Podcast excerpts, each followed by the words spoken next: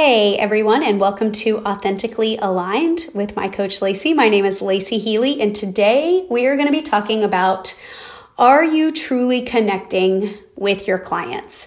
Um, honest truth, I was actually going to talk about something else today. I'm actually staring at the topic on my computer that I was going to talk about, and I got about halfway through and I was like, you know what? I just don't feel this today. This is not what's in my heart.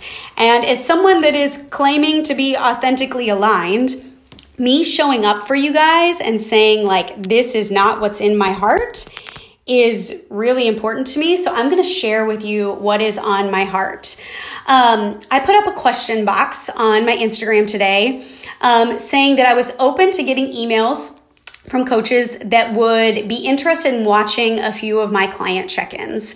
Um, I will just kind of tell you the story of my client check-ins today.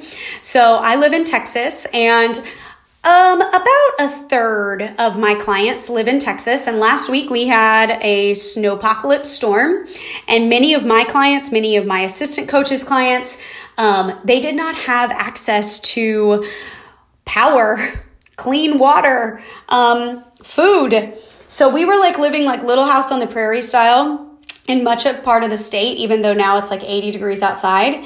Um, and so a lot of the check-ins from our clients in Texas and even Oklahoma, Missouri, places that experienced this extreme weather last week, um, were experiencing, experiencing a varying degree of like frustration over how bad last week went.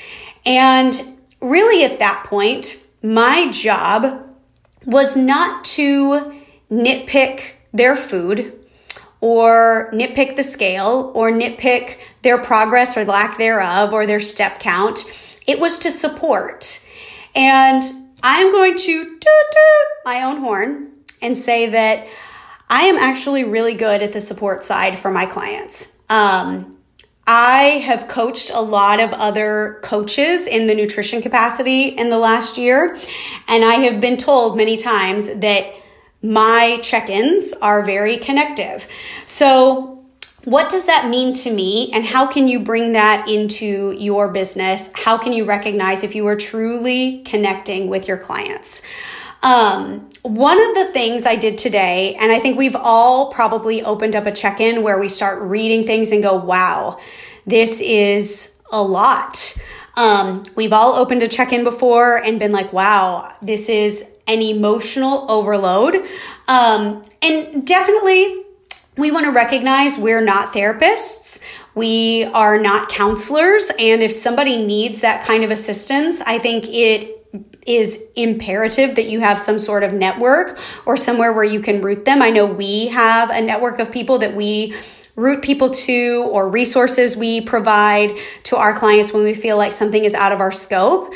But every single week, at least in in my business, I open up a check-in and I'm like, wow, this is a lot. Um, I want to say this first. One of the keys to me being able to respond in my check-ins, the way I respond, is to be emotionally regulated myself.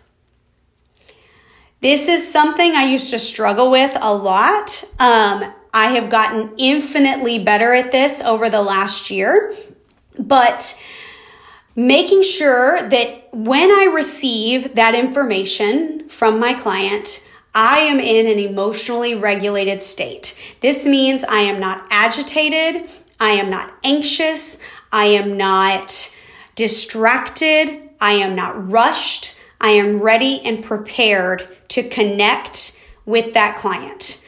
Um, There have been many times today where I actually stepped away from my desk and did some stretches. Um, I have done some deep breathing. I've moved around.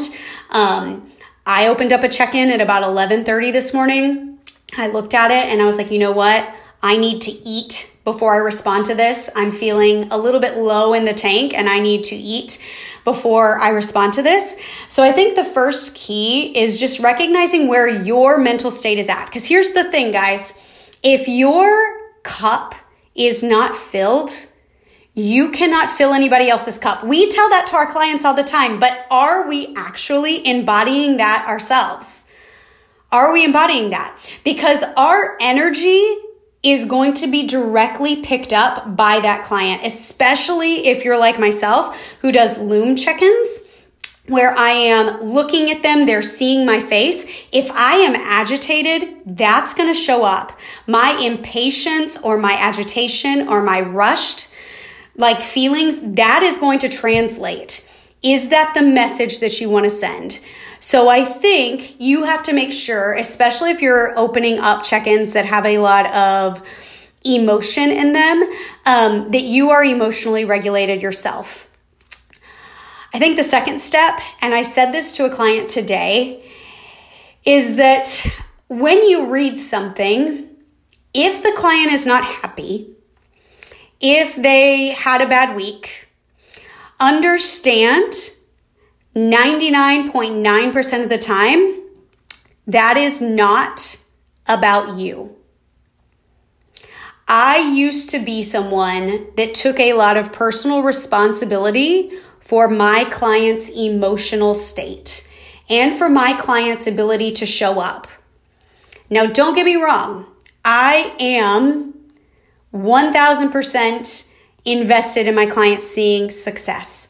I want them to feel supported, empowered, educated. I try to do the best damn job I can. And I truly say this, and this is not me being cocky. This is me being confident. I am an excellent coach. I am an excellent support system for my clients. I embody that in every part of myself because I just know it because I've worked so hard. But just like some of you guys, I have clients that fail. I have clients that don't show up. I have clients that can't get their shit together. I have clients that struggle. I have clients that ghost me. That does not happen very uh, often anymore, and I can tell you why. Um, but all of that, at the end of the day, doesn't have that much to do with me, because my clients have to take personal responsibility for themselves. At the end of the day, I am a consultant. I am an advisor. I am a support system. I'm an objective perspective. I am rational, but I cannot make them eat their macros. I cannot make them take their supplements. I cannot make them go for a walk. I cannot make them learn to self-regulate when they're overly stressed or go to bed on time. I cannot make them. I can put in all the guardrails, the habit trackers and the adherence trackers and all make making myself, they can they can message me on Trainerize. I can do all of that. But at the end of the day, the actual doing is their job. They are adults and they have to do adult things. I should make them feel empowered to want to do that. I should make it seem easy enough to follow through. But if they're not following through, that's likely not as much a reflection of myself as it is of maybe where they're at. I used to take so much responsibility for my clients' success or failure, failures, really their failures. I would cry myself to sleep if a client got upset that they weren't seeing progress, even when they weren't showing up. I would jump even at eleven o'clock at night if a client was asking me questions, um, and I thought that I could maybe help them. And honestly, all that did to serve, per, all, all the purpose that served was to make me feel burnout and resent them. And at the end of the day, when I detached my emotions to their consistency with the program, I felt much better. You all, we've all had those clients that have told us like, I don't want you to feel like I'm failing you or whatever. I, I told one today, and I'm actually going to share these, these people that share, the coaches that shared their email address. I'm going to share this client's check-in. She said, she was like, I feel like you're going to judge me for not following through.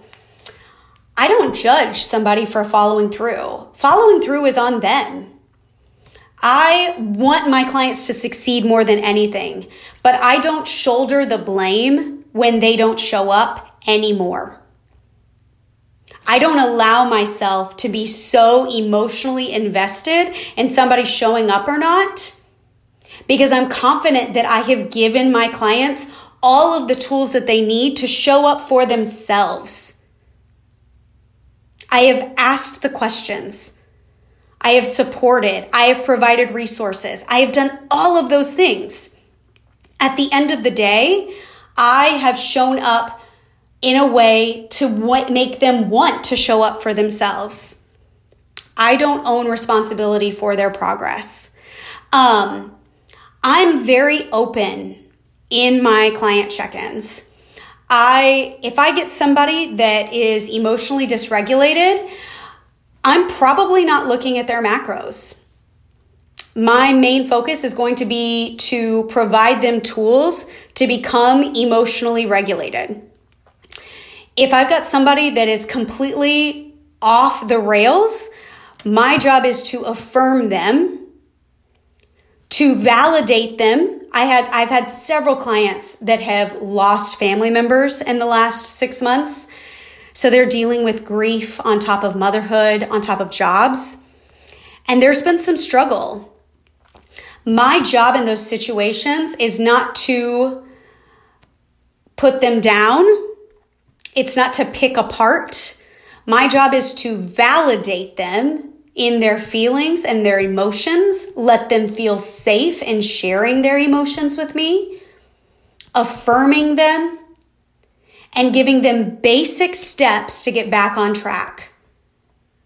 When you are connected to your clients, it is so much more than just looking at someone's food.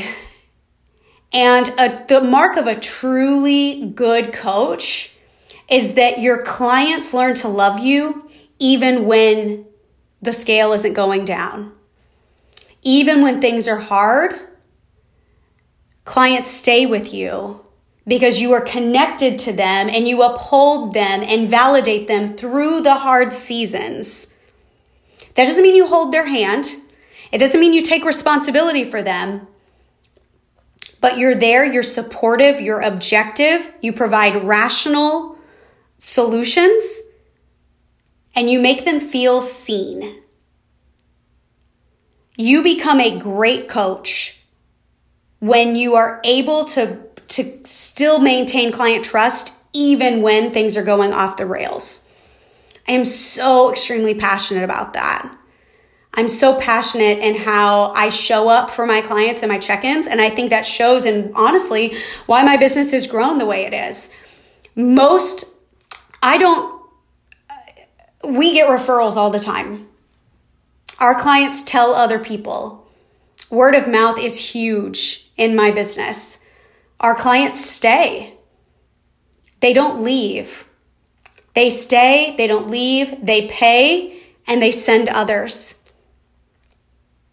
I'm so passionate about this. I'm so passionate about how you can connect to people, about how you can have an intimate relationship with these people, how they can trust you and value you without overstepping the line of being a therapist or being a life coach, but being having the resources to refer. I, I've referred two different clients out to somatic therapists this week.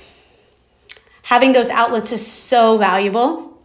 And this is why right now, I am creating a collaborative container for other coaches that desire, and I'm going to cry as I say this because I'm just, I feel so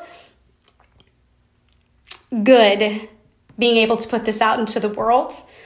Um, I am so ready to help other really good coaches become really amazing coaches through really intimate connections with their clients while also respecting their own boundaries and learning who they are as people as well.